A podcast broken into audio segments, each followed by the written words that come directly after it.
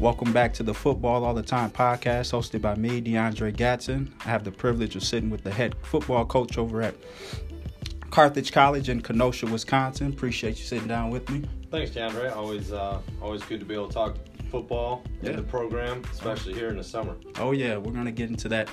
I noticed you guys uh, had a golf outing recently. How did that go? We did, we did. We had a parent uh, alumni golf outing uh, on Friday for our football team. Uh, it was awesome. Uh, raised a lot of money. Everyone, uh, it's always good to see the alumni get back together, and everyone had a lot of fun. So it was a successful outing. Okay, that, that's a fundraising event for the program. Yep. Okay, Yep. it was you shoot a 69. well, we do play it as a scramble Okay. format. Okay. Uh, and the uh, the winning team shot a 61 this year. They were uh, they were pretty good. Okay. So in this podcast, I like to uh, whether it's a, a actual player or a coach. Since you're in the, the coaching profession, um, there's a thing I do called my top five on my Facebook page. I, I recently finished my top five positions from each NFL team. What I like to know from you, who are your top five coaches? If you were running things at AD or GM, your top five guys, whether influence or just guys you admire, who would you select? My top five coaches. Yep. I think if you look all time, um, you have to go Vince Lombardi. okay. I'm a Packers guy, you know. Nothing wrong with by that. nature. Got to go Vince Lombardi. Uh, you know, I think uh, Jimmy Johnson is unbelievable to win a college national championship and then a Super Bowl. Oh, yeah. uh, was impressive. Um, let's see. I think right now you got to talk Nick Saban, Sure. what he's been able to do. Uh, I think in a couple years, Dabo Swinney's right there. Mm. Uh, I mean, I like I like him probably more than anybody just because he's so energetic and he does it, you know, his way, and he's not gonna follow in that traditional mold. Uh, so he's a lot, uh, or I like him a lot. And ah, man, fifth one. I don't know if I can I can name a fifth one. Okay. Put me on the spot. That's how we like to open up. I'm going to say Dustin Hass. How about that? There you go. All right. If you want to give the listeners just a program history about Carthage College. Yeah, so Carthage, uh, Carthage College actually started in Carthage, Illinois, Okay. and uh, and moved up here in the '50s. Started as an NAI school, uh, and, and had good success there. Transitioned uh, in the uh, in the '80s, I believe, uh, to be a Division three school, uh, but always has had a lot of success. Uh, we have eight uh, conference championships as a program.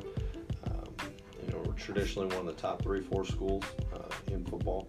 Athletic wise, uh, we're very good as well. Um, as uh, from an athletic department standpoint, uh, our teams compete on the national level a lot, and, and so it's the program's been around for a long time. Uh, a lot of Yeah. rich history. Um, you know, so it's a it's a fun thing to be a part of. Oh, yeah. Oh, yeah. So, for yourself, high school, where did you grow up and like? So I'm from Wisconsin originally. Uh, graduated high school uh, from Oconto, uh, which is just north of Green Bay. Okay. Um, There's that I- Packer connection. Yep, yep. Yeah, when you're from Wisconsin and you live up in Green Bay, it's hard not to be, Yeah. be a Packers guy. Uh, graduated there in 2004. Uh, played college football at Indiana uh, University. Uh, got done playing there in December of 2008, and then have been coaching ever since. Yeah, um, I did some homework on you, and um, like you said, you went to uh, University of Indiana, IU. How, uh, if you want to touch on uh, Terry Hoeppner. Hoeppner, Yeah. Terry Hoeppner, uh, what did he mean to your development as a person, and and what is his legacy out there at IU? he was an awesome person. Mm. Uh, I think he was he was one of those guys that was really early on in being the guy that was he was always a positive coach. He was very energetic. I mean, you could see kind of Indiana uh, as a program when we got there, the fan involvement, the community involvement, and when he was there, the energy around the program in the community on campus uh, was unbelievable, and just kind of the type of person he was and.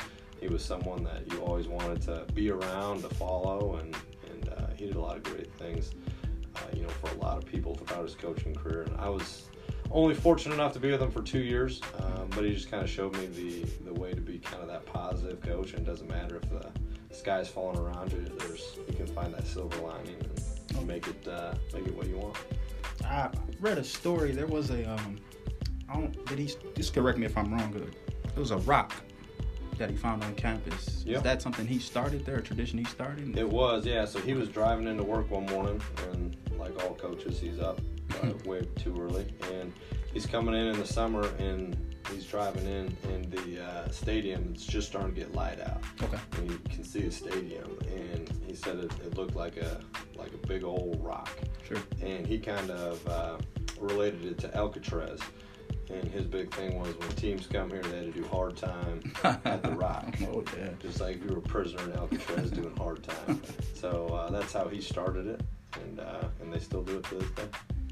Is that your Indiana values? Is that something you, uh, any traditions or anything that you brought there that you've kind of cemented here at, at Carthage with your guys? No, not really. I think uh, each school has their own traditions, and most of them were started long before uh, long before we got there. So, uh, you know, I think you just try to keep with uh, with the traditions that the schools had. And obviously, everybody has their own twist on things and, and how you do things and that kind of stuff. But in terms of you know most of the traditions, that stuff, unique to the place that you're at. Sure, sure. So, after IU, did you uh, transition to another job, or did you were you a grad assistant? So when I got done playing, I was a grad. I uh, went right into coaching. Okay. Uh, so the last two years of uh, my career were with Bill Lynch. Uh, he was uh, he was the head coach last two years. He was the offense coordinator my first two. So Sure. you know, there was already the relationship there. Talked to him, wanted to get into coaching. Um, you know, he uh, he knew that's what I wanted to do, and I got done playing. He offered me a job as a graduate assistant there, uh, and so for the next three years, I did that. And you played the quarterback position. How valuable was that? Seeing the seeing you see the whole field. You're you're breaking down film constantly as a quarterback. How did that help you transition into any of your any of your roles thereafter playing? Well, that a, uh, a big part of my development was being a quarterback. Uh, I played for uh, Matt Canada. He was my offense coordinator, quarterbacks coach, and he's got a phenomenal offensive mind. So seeing the seeing the game from that helped. Uh, and then when Bill hired me, um, initially I thought I was going to be an offensive guy. You know, stay working with Matt, be an offensive GA, and he said we need help on defense. You were a quarterback, you know, you know the basic structure of defense and, and all that stuff, and uh, you know we need somebody to help coach in the secondary, and so that's why he did it.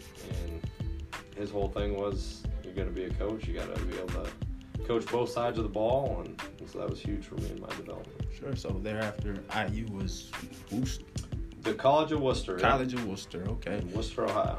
All right. Where were you uh, DC there? I was uh, just the DB's coach. Just the DB's Yep. coach. Okay. Yep. How was that? It was good. Um, went there. I got uh, the guy that was here before me, Mike Yeager, the guy that hired me there, head Okay. coached at Wooster, and he knew the head guy pretty well. He helped get me in, in over there, uh, and then worked for Coach Schmitz, uh, who was man, he had a good career there. Okay. Um, he uh, won a couple conference titles there. Um, was there, oh man, 10, 15 years maybe. And uh, as the head guy, I was there a little bit more as an assistant. And um, so it was great to be able to learn from a guy that had been doing it for a long time and had had success. And so that was I was there for for about nine months before uh, Mike got this job here and, called. Got got back home, sort of so to speak. Yeah, a little bit back to the home state anyway. yeah. So College of Wooster was that Division three as well. Yep. Division three, okay. And uh, non-conference championships for that guy out there. He'd won a couple. He was I don't think he won nine. Not, no, I'm sorry. he that won was a couple. we have there, eight yeah. here. I'm sorry. Yep. I misspoke. Couple there. So transitioning back to Wisconsin, getting here at Carthage. Um, what I want, I guess, what I want to segue to is the um, the recruiting. How, what's what's your guys' approaches here like at a at a D three D three school when it comes to recruiting? Is there a section of guys that you've already ruled out? Is there is there guys you identify? Okay, this is the tier guys we want. Like obviously you were coaching here when Melvin Gordon was at Bradford. I was at Indiana. You was at okay. Bradford, yeah. You were at Indiana. Yep. A guy of his caliber, would you would you offer, or do you kind of I mean, we would love to have a guy Right. Melvin's caliber, Right. uh, but it's pretty easy for us to see guys that are going to be Mhm. high level Division One Okay. guys versus guys that will be, you know, more Division Three type players. so it kind of it's it's not a science. You just you know from your from your film watching and your study. Yeah, I mean, you're it's like anything else. You're Yeah. always wrong. You know, Mhm. that's why you see guys like Pierre Garcon or Jake Kumerow that Yes. you know nobody offers and now play in the NFL and have have great careers. So there's always you know always guys that end up you know developing late or whatever it is, or you know some guys grow late, some guys put on 30 pounds, Sure. and you know all of a sudden they have you know that elite level size or speed that you know the bigger schools didn't Yeah. didn't see or Yeah. didn't think they had, and um, you know, but most of the time it's it's pretty easy to Okay. to All see right. guys that will recruit versus the guys that Right, right. Or white, or Whitewater. I know they, they sneak in and, and get guys as well. They've got a pretty successful program there. So I'm just curious, who are some who are some of Carthage's rivals? Who, who are some of the rivals in this conference that you guys uh, are in? Yeah, um, I mean that uh, traditionally Augustana's been a big rival Okay. uh, for Carthage. Uh, here as of late, they had some great battle with Illinois Wesleyan. Okay. Um, and I think the great thing about the CCIW is most of the kids that play in the CCIW are from a similar area, that Milwaukee land down to Chicago. Most of them grew up either playing with guys that they're now playing against, or they played against in high school. Now they're playing with them, and so naturally, just about every team in the CCIW is is pretty competitive. It feels like a rivalry just because all the guys know each other. They played with each other growing up, or they played with each other in high school, or they played against each other in high school. Uh, so they know a lot about guys on different teams, and it, gets pretty competitive because of that. Sure, sure, sure. So, hold off that for a second. Um, there's been a big shift in game safety, how the game's played and how it's refed. Uh, what's your approach to the game safety and the new rule change? Has that been a hard adjustment for, for your staff and yourself? Not really. Uh, I mean, you can coach to anything, Mhm. you know, whatever rules are. I think the I think the hardest part, and, and it's, it's easier now, is just when guys have played the game a certain way for so long, and then all of a sudden they're a sophomore in college, and they're trying to, well, this is different now. Yes. Sometimes it takes those guys a little bit, a little bit longer to to react and be able to to change. But uh, you know, anything that's for the safety of the kids playing the game, I think is good. Okay. Um, you know, it's it's always more challenging that first year than it is after that because it's an adjustment. Um, but yeah, anything that makes the game safer, I think, is a positive thing. Is there excuse me? Is there a rules committee uh, that you that you attend at all, or safety committee that you attend? So there is uh, rules committee, uh, and then like I just got the 2019 rule book in, and they highlight the changes and things Okay. that were made and stuff like that. And we uh, every year for our scrimmage, we bring in uh, uh, a referee crew uh, that will go over the rule changes and the points of emphasis and the things that they're looking for, Mhm. why they call what they call, and, thing, just to clarify for our guys and our staff. So, is there um, a concern with parents on the recruiting trail with the um, with the news of concussions, head trauma? Is there ever too much of a concern with parents, or Not really from the injury standpoint. Okay. Uh, you know, they at this point going into college, they understand that inherently there's a risk. Sure. Uh, you know, just like anything else.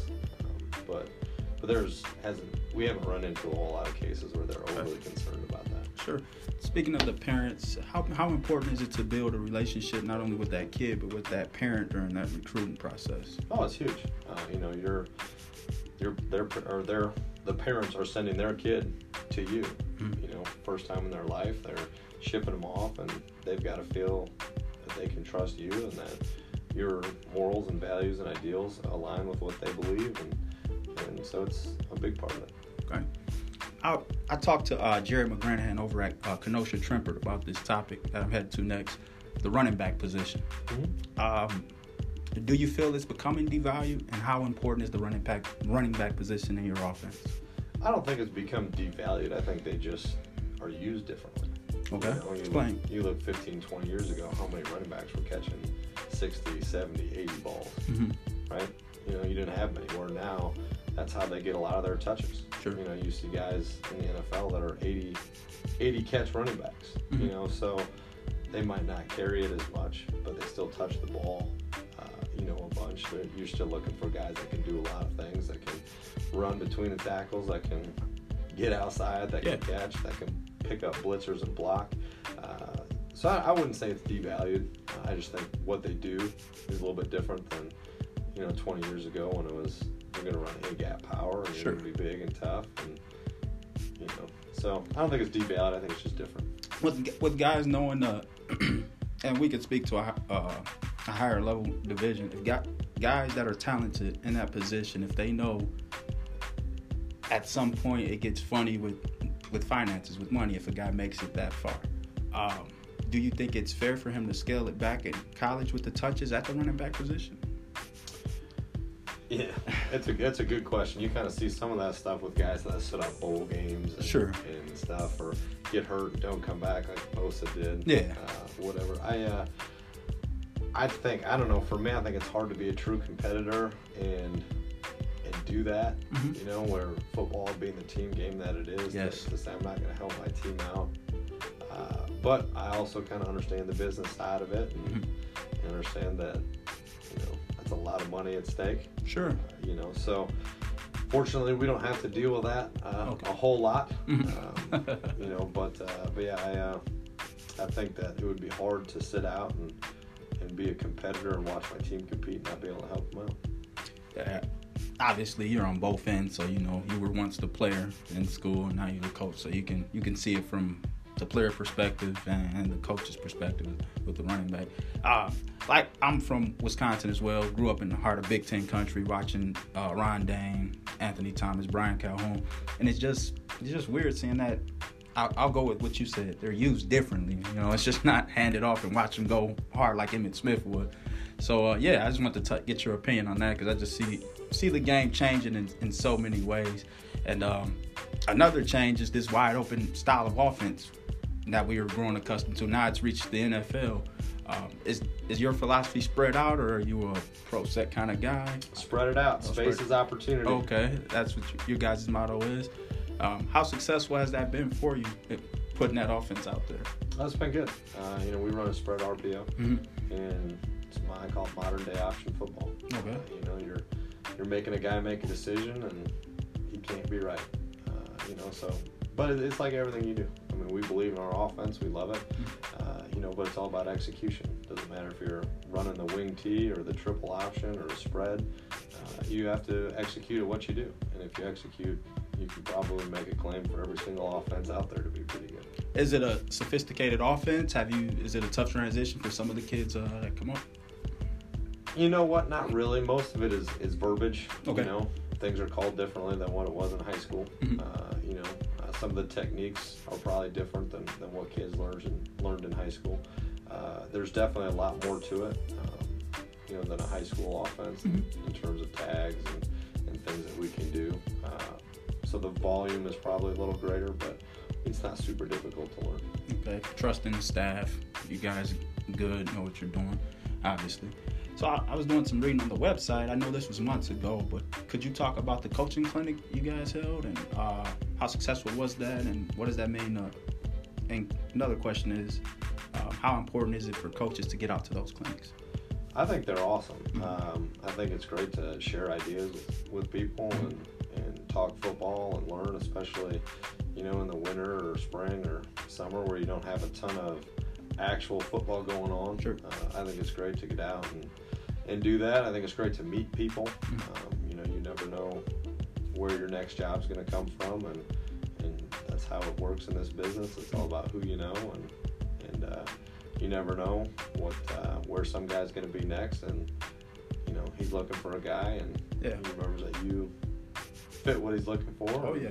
gives you an opportunity to interview or whatever it is. But um, I think they're great. it's a copycat game. You know, once things are successful, a lot of coaches pick from different programs, or even in the NFL, you see a lot of copycat going on. At a coach's clinic, do you scale back on what you discuss with your peers at all? I'm just curious. Uh, it all depends. Um, some guys do. You know, Okay. some guys are. They know that there's other coaches there that they coach against, or know Mhm. guys they coach against, and they probably don't go into full detail. Mhm. Um, you know, for us, it's we do. We talk about everything that we do. Okay. You know, it's again, it comes down to that execution and and your ability to teach it and that kind of stuff. And Sure. so, I guess I'm personally not as paranoid as a lot of people out there are, but there's a lot of people that won't go into depth for fear of somebody's going to know what's coming and use it to beat them or you know, Sure. things like that. So that coaches clinic was held here on campus. Mm-hmm. Do you guys host those annually? Yep, Okay. yep, every spring. And is it um you choose different coaches each year? Or is it the same group that comes up to you guys? To speak? Yeah, We usually speak. ask different guys. Different guys. year. Okay, Yeah. sure. Are players allowed, or is this NCAA doesn't allow if they want to sit in? And I would have no problem Okay. player wanted to sit in and, Okay. and learn. I, I didn't I didn't know if you guys would invite some of the players up to just sit and listen to another coach's philosophy or anything like Yeah, that. no, I mean, I'd have no problem. Okay. We didn't directly invite them, but I'd have no problem if they Sure, wanted to. sure.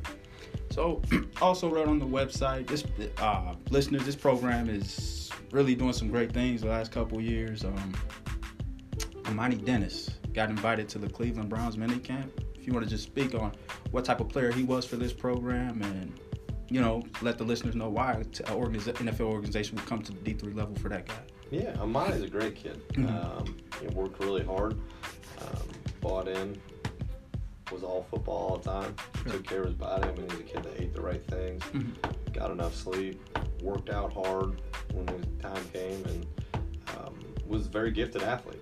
Sure. Uh, you know, he was in the in the spring. There were some NFL teams before senior year that came in and and timed him, and he, you know, ran in the low four fives, Mhm. and he's not a tiny kid. And, has uh, has good athletic ability. So when he had a he had a couple good years, sophomore, junior, senior years on tape, was all league player the last two uh, two years. I think people notice that, and, and uh, when you can put up those kind of numbers, you know, in the in the gym in the combine setting, Yeah. uh, they're going to give you a look and give you a chance. any recruits out there that are, you know, thinking about Carthage, guys are getting NFL looks. This is probably a program you might want to want to consider. With that, and tying recruiting into that, is that a recruiting tool? You know, to mention a guy like that when you're on the trail. I mean, I don't think it ever hurts. Right. Uh, I think most of our guys at this level kind of understand that the NFL is probably not going to happen. Mhm. Uh, but I think more than anything, it just kind of speaks to the competitiveness of our league. Yes. Uh, you know, we had I think four or five guys from our league sign or get signed to uh, NFL contracts. Yeah. You know, um, that doesn't happen a lot of Division three. So I think really what it does is it shows recruits that hey, these guys here they play good football and and more than anything, they understand they're probably not going to the NFL, but when you're a competitor, I think you want to play good, high level football, and that's what our league does. Yeah, it sounds like getting a foot in the door is all you really need with uh, with this kid. Um, is he still around the program, or is he still trying out for other NFL squads? So he had uh, he had a couple CFL tryouts as well. Okay. He's kind of sitting and waiting, Mhm. and um, you know, I talked to him the other day, and when with training camp starting, uh, I think he's kind of on a couple short lists. If if some guys were to, to go down and get hurt, I think he's a guy that they could bring in to get some looks, and, Yeah. and he's gonna see where it uh, see where it goes. I know we had the Arena League uh, call about him uh, about a week ago now as well. Yeah. So he'll have the opportunity to play somewhere to keep going. Awesome, awesome. So for yourself, is it like a proud dad moment almost though, when you see a guy put in that much hard work and he's right there on the cusp of joining it, the highest level of uh, American football? How does that feel as a coach? Yeah, it's awesome. You know, but you feel that way about everybody. You know, it's like that Sure. was that was his dream, and Mhm. other kids had different dreams. Just to see kids come in as freshmen, Mhm. watch them mature, watch them develop, watch them grow into men, and then achieve what they set out to do is is awesome. Yeah, sounds so. It sounds like, hey, that guy c- becomes an engineer or a doctor. Hey, no matter what, I'm proud of him. Just doesn't have to be the NFL. I think that I think that's awesome because I hear a lot of coaches around the country and they they pump that stuff up so much and brag on that kind of stuff, and it's like college really isn't meant for the next level. You're a student athlete, and it sounds like uh, what I'm gauging is that's what you prefer, you know. And if they live I out their dream, I would love to Yeah. coach, you know, Yeah. 125 NFL athletes every year. Right. But, um, it just doesn't work out like that. No, You no. know, and and um, it's awesome to just see guys achieve their dreams, whatever it is, Mhm. and, and we get to do that every year. every year. Um, is there any cool things on the horizon for the Carthage football program, fundraising events? I know you had the golf, golf outing, but is there anything uh, we can be expecting? Uh, you know what? Not uh, not a whole lot of cool events coming up Okay. here outside of the actual football stuff. Okay. So we're getting ready for them to report to camp, and, and then we get to grind it out for three weeks in fall camp and, and uh, play the season. So our excitement is practicing and playing here up Oh there. yeah. oh yeah, everybody's getting there. NFL training camps are open. Guys are in summer camp somewhere for college. Um, so there's always last season. Um, could you just take us through last season and what can you guys do to improve on that and your expectations for the upcoming year? Yeah, so uh, last season uh, we struggled a little bit, went four and six. Mm. Um, big reason for that, our three-year senior starting quarterback, uh, we lost him for the year, Mhm. and uh, early on, uh, and we were young at that position. Had two guys that uh, Colton Klein and Billy Dury that played for us. Um, they were a little bit inexperienced, and it showed at times. And I think going into this year, it's huge that both of those guys play a lot of football for us. Sure. I think, especially at the quarterback position, the game slows. They're just going to slow down a lot more for them. Hmm. Uh, you know, in their second year playing. You know, so hopefully for us, it was a little bit of a blessing in disguise, and and they were able to get some big game reps that'll Yeah. translate into wins this fall. Is that a uh, so that's a ongoing battle right now? Nothing's in stone as first starter. Yeah, they they battle along with uh, Jalen Dennis uh, in the spring. That's Amani's little brother. Okay. believe it or not. And uh, so we've got a good uh, good three way battle going right now, and we'll go on through camp uh, Mm. until somebody emerges as the clear cut favorite. All right. With with the quarterback position is obviously the most important position in football, at least in my opinion. Uh, are you comfortable having a battle right now in camp, or do you, as a coach, a head coach, are you kind of on the, you're comfortable with just having a clear cut guy heading into the season? Uh, you know what? I'm not uncomfortable either way. Okay. Um, you know, I have no problem with the competition. Uh, I have no problem with any of those three guys playing. Uh, they're all extremely hard workers. They're all great leaders. Um, they all bring a lot to the table, uh, football wise. Uh, you know, so whichever one kind of emerges, I don't have a problem with that. Sure. I, I don't have a problem if it's a situation where multiple guys will play. Um, you know, whatever gives us the best opportunity to win. All right. Sure. So I'll touch on your staff just a little bit here. Uh, defensively, um, you want to just uh, let us know who runs the defense and, and what is the defensive philosophy here at Carthage? Yeah, so our defensive philosophy is is to be aggressive, Mhm. create turnovers, limit scoring. Okay. Just like about everybody else. Yeah. Um, we have uh, Mike Mullins, our defensive coordinator, and Nubis Padi is our co-DC. Okay. Um, so those guys kind of handle most of it. Mhm. I should say all of it now. uh, and then um, you know, we have Lane Lawson, coaches our linebackers. Sure. Uh, and then uh, John Rodebeck is, uh, is our defensive GA. Uh, so he's uh, kind of the guy that gets all the those little problems solved for us. Sure. Young staff, veteran staff, yeah. On that side of the ball. Veteran in terms of guys have coached a lot. Oh, a lot, okay. But we're pretty all pretty young. Nice. We're all in our early to mid thirties. Nice. Yeah, so we're all fairly young. There you go. 34, 43 style defense you're running. Uh, we're multiple. Multiple. Uh, okay. so we have the same personnel, and we got a couple guys that are pretty athletic and, and pretty tough. So a lot of times I'll have their hand in the dirt and four down front. Okay. Sometimes that same guy will stand up and, and uh, be, a, be a linebacker.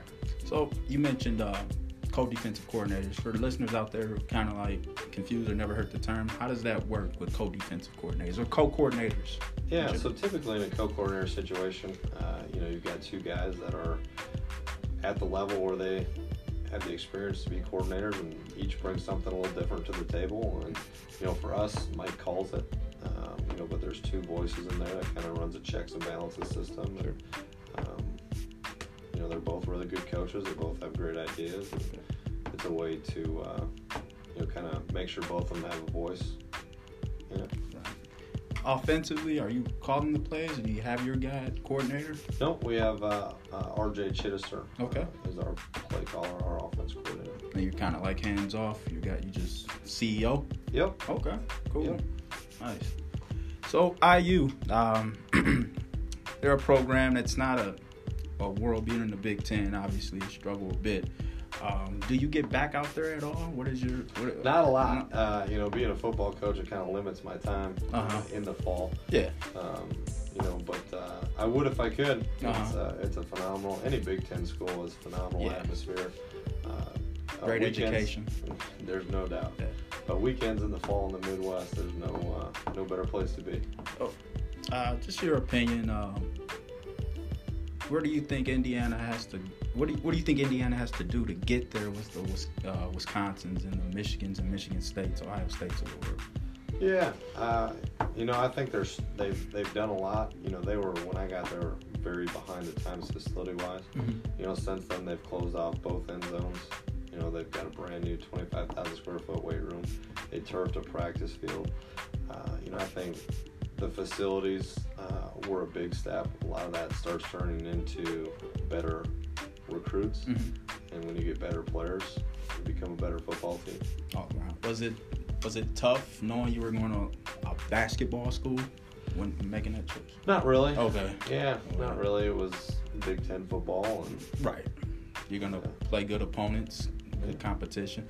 Was that is that a I don't know, do you think that shies recruits away because nationally they're known for basketball? it could Mhm. in certain situations. Um, you never know. I mean, every kid's different. They're going to make a decision based on different different things, and so some could say, "Yeah, I don't want to play there because it's you know considered a basketball school." Yeah. But most guys will will see the opportunity to play big time football, get a great education, and a great place. So. Getting back getting back here in the state, uh, I was just looking at some small school guys. You mentioned earlier Jay Kumerow at Whitewater. Um, he's a little older now. What is he? Creeping thirty, I I don't know if he's that old. I think he's he's been out for three, maybe four years now. four years. So he's with the Green Bay Packers playing receiver right now. And I just want to touch on another guy, Dan Arnold, Platteville. He's uh he's with the Saints. Cool. Saints right now. Um, and we were talking earlier about small school guys. Do NFL scouts care about that the, the level? They do. They do care. Yeah. Yeah. Why? Because it seems it's Adam Thielen is probably the best guy in the NFL at wide receiver. He go to Mankato State, I believe, Division Two. Why do they put so much emphasis on the big school guy? competition level. Okay. Um, you know, it's it's a little bit different size and speed. You know, at the Division One level, things happen faster. Uh, you know, so for a guy that has you know excelled at Wisconsin for three years, the translation for him excelling in the NFL, Mhm.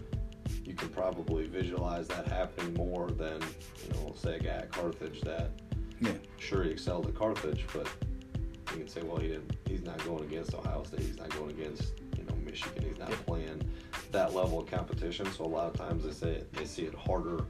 The translation of success in the NFL being harder because of that. And I think when you're investing a lot of money, you're uh, you're going to go with the odds that are that are going to help you uh, get the most out of your investment, Yeah. and, and not so much on the longer shots. I guess I just like seeing the underdog make it, man. It's it's Yeah. cool. It, they're they're cool stories, man. It's like, you know, when drafts are coming out, mock drafts, you get a list of these guys, and probably 15% will go on to be all pro, perennial Pro Bowler, and the rest will wash out. And then you'll get the Adam Thielen that rises to the top. I, I just I just think it's amazing, and I'm I'm in awe of coaches like yourself or any coach at this level who gets the best out of these kids and at some point get one or two to break through. I, I, I think it's a compliment to you. At the end of the day, it's about timing and, Mhm. and having that the kid that's got the skill set that just naturally gifted enough and, Sure. Works hard and, and finds the right situation. Uh, you know, and in, in that case, you get your Adam Thielens and, and your guys that make it. Sure. All right, coach. Well, it's been a pleasure sitting down with you. I just want to leave you with this, though. If you want to let our listeners know, when do you guys kick off your official season? So our players report on the 13th of August, Mhm. and uh, we start our season on September 7th. Against Oshkosh. Oshkosh. Yep. So UW Oshkosh up in Oshkosh. When do you guys have your home opener? September 21st Okay. against Carroll College. You want to make any predictions for game one, we're gonna go out. We're gonna compete. We're gonna play our tails off and let the chips fall where or coaches speak? Right. Well, I'll, I'll say this: Carthage is going to win. I'll make a prediction: 23-17. Hey, I would like that. I would like that. Hey, it was a pleasure, Coach. Thanks for the opportunity of sitting down with me. No problem. Thanks for taking the time. I appreciate it. That was Carthage College head coach Dustin Hass. My second guest, second on uh, Football All the Time podcast. Uh, continue to listen on Spotify, Google Podcasts, Apple Podcasts, as well as Anchor. It's been me, DeAndre Gatson, with another episode. Thanks for listening.